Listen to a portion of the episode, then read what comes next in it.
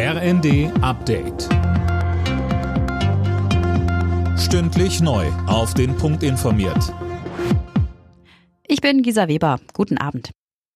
Die Silvesternacht ist in Deutschland ruhiger verlaufen als erwartet. Aus Sicht von Bundesinnenministerin Faeser ist das ein Erfolg der Polizei, die vielerorts massiv präsent war.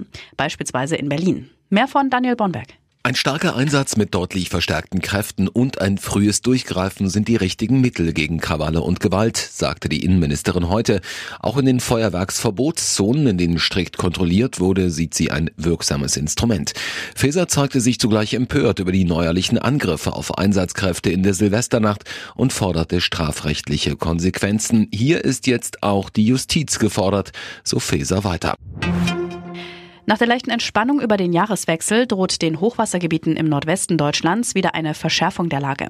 Der Deutsche Wetterdienst warnt von heute Nacht an bis Donnerstag vor Dauerregen von der Elbmündung bis ins Vogtland. Vor allem in Niedersachsen bleibt die Situation kritisch. In Oldenburg beispielsweise droht ein durchgeweichter Deich zu brechen. Etwa 600 Anwohner wurden aufgefordert, sich darauf einzustellen, das Gebiet zu verlassen. Rückschlag für die umstrittene Justizreform von Israels Regierungschef Netanyahu. Das oberste Gericht des Landes hat ein zentrales Element kassiert. Eine knappe Mehrheit stimmte gegen eine Änderung, die dem Gericht die Möglichkeit genommen hätte, Entscheidungen der Regierung als unangemessen einzustufen und außer Kraft zu setzen. Die dänische Königin Margrethe hat überraschend ihren Rückzug vom Thron angekündigt. Es ist an der Zeit, die Verantwortung weiterzugeben, sagte die 83-Jährige in ihrer Neujahrsansprache.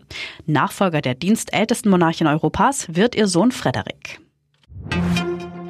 Bei der Vier-Schanzentournee läuft es für Andreas Wellinger weiter gut.